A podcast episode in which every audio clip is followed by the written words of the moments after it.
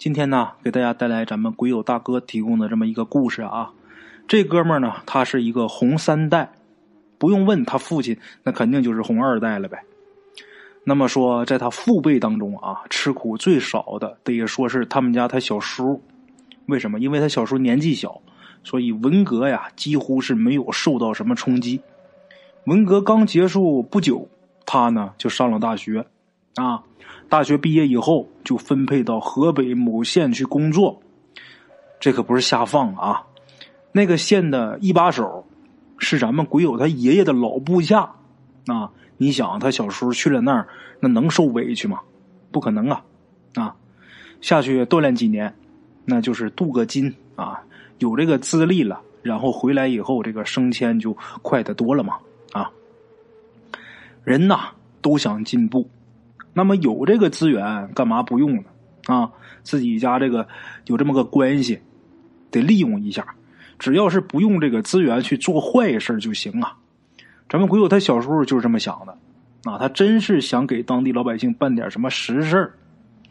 那么他的职务是没有什么权利啊，于是呢他就节假日去下面去跑一跑，发现什么呃实际情况，然后就跟这个领导建言。反正这领导他也得管叫叔叔，就是说错了也没事啊。还别说他的确是给当地啊做了几件好事啊。咱们来说一下当时的这个交通状况啊很不好。鬼友他小叔呢下乡是骑自行车啊，其实在当时啊能骑上自行车已经很不错了啊。当时还有很多干部坐这个牛车马车，甚至还有走着下乡的，他能有一个自行车也很不错了啊。反正他年轻也不怕累啊，虽说有这个自行车，但是他去到这个地方工作几个月了，他连这个县一半他都没有赚到。嗯、为什么呢？一则呀是因为他只能休息的时候才能去，二则是因为这个县大部分都是山地，他骑车很不容易啊，何况好多地方这自行车都过不去，过不去怎么办？他就只好把这个自行车放好，然后走过去啊。话说有那么一天，鬼友他这小叔啊在山上转，在山上转的时候他就发现了一个村子。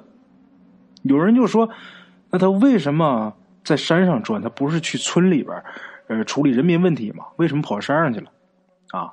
这是因为什么？因为很多人民的问题啊都是在山上解决。比如啊这个规划山区某个村子的饮用水问题，那你就得上山去查看呢 啊, 啊就等等吧，还有好多都得是在山上完成的。那天呢他转到那村子的时候已经是晚上六点多钟了。咱们说啊这是冬天，六点多钟那外边天就已经黑透了啊。他所在的这个地方离他存车的这个村子啊还得有二十多里地呢。因为鬼友他小叔上山，就像咱刚才说的啊，他是呃查看环境，所以他绕了一圈，这个存车的这个村子啊已经在东南方向了。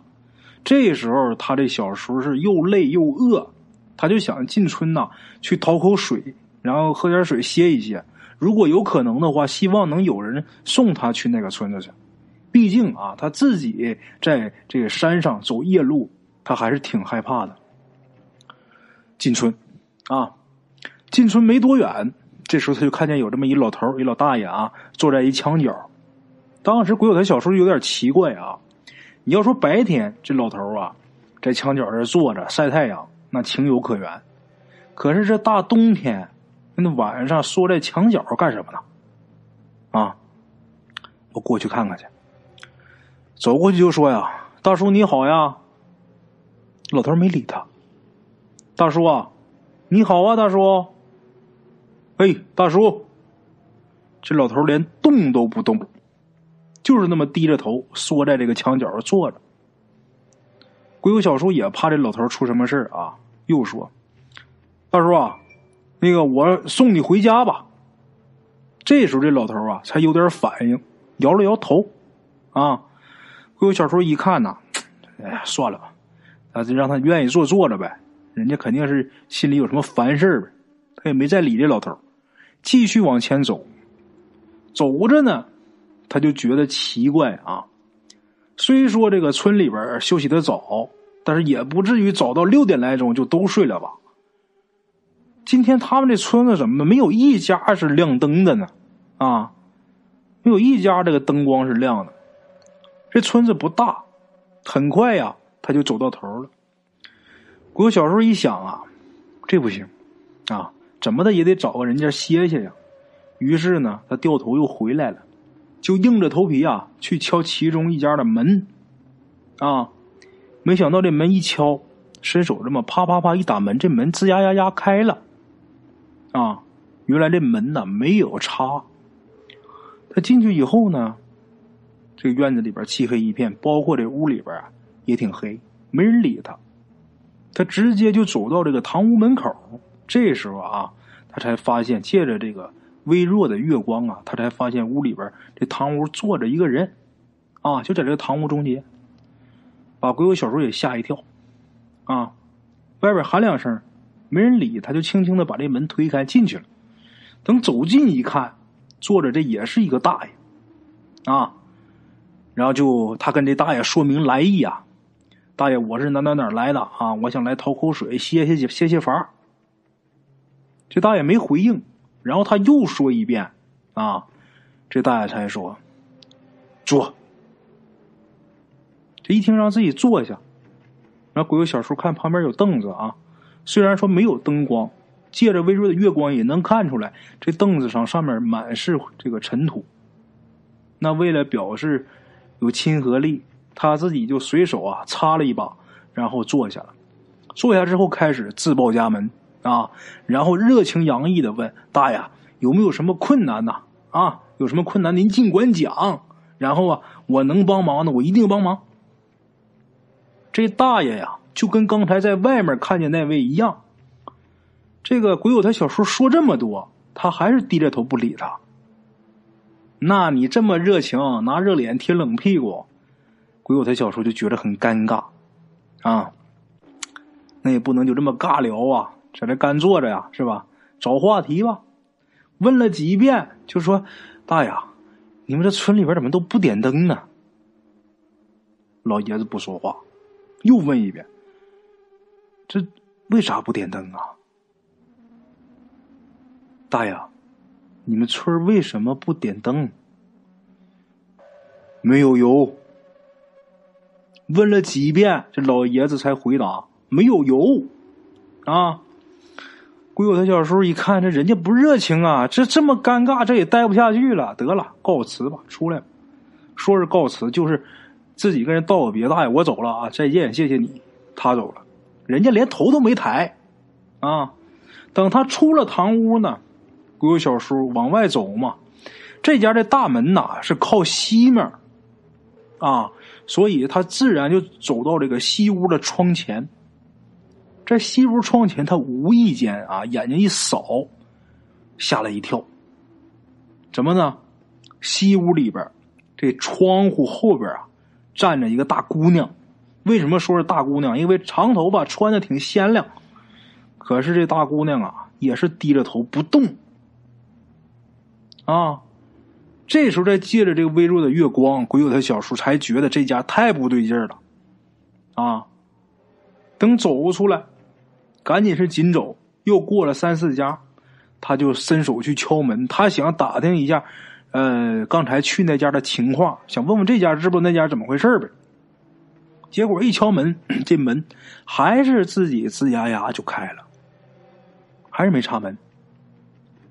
这时候鬼友他小叔害怕呀啊，提心吊胆的往里走。进去之后，果然这家的堂屋里边也坐着一个老头，还是低头不语。这个时候他小叔才觉得我可能是撞鬼了，才真的开始害怕。一想到这儿啊，自己浑身发凉，这凉风啊顺着这个后腰往这后脊梁这往头皮上窜啊，一下人就毛了，赶紧是快步退出，然后就往村外跑啊，跑得很急，自己大口大口喘气的声音听得很清楚。等出村以后啊，他才反应过来，刚才我是碰鬼了吗？难道说这一个村子都是鬼吗？这是一个鬼村吗？这村子太安静了，一点声音没有啊！刚才我进去的时候，我怎么没觉得没觉出来呢？我就愣进了，不敢想，越想越害怕啊！走吧，快走！走到快十点的时候，鬼友小叔啊，又走到了一个村子啊。这这村不是他这个存车的那个村子，这是另一个啊。这村他也没来过，还没等他进村呢啊，他就听到这个狗叫声。这一下他就放心了，对嘛，这才应该是正常的村子嘛，是吧？然后啊，叫开一户人家，跟人家说明来意，说借宿。那家人呐，对县里下来的这个干部很热情啊。然后鬼友他小叔也是累坏了，再加上晚上吓这一下子啊，另外一个时间也太晚了，也不好意思多打扰人家。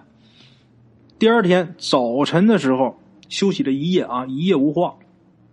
第二天天光大亮，早晨的时候，他才问人家，问啥呢？就问说，我昨天去的那村子怎么怎么回事？他跟人一讲，在哪个方向啊？然后借宿这家的男主人呐、啊，眼睛瞪得跟鸡蛋似的，说不能啊！你说那地方那几十年前政府就组织搬迁了，那一个人都没有啊，那里边连个耗子都没有啊，哪有人呐？这么一说，把鬼友小叔说的是毛骨悚然啊，他确定我就是见鬼了啊！等回县里边汇报。这领导就跟他说说我们是唯物主义呀， 啊, 啊记住了啊，你就是走错了，或者是你记错了，可不敢乱说啊。鬼友他小叔不服气，嗯，这县里有这么一个人呢，跟他关系挺好的，这么一朋友，这也是上面派下来锻炼的这么一小伙子。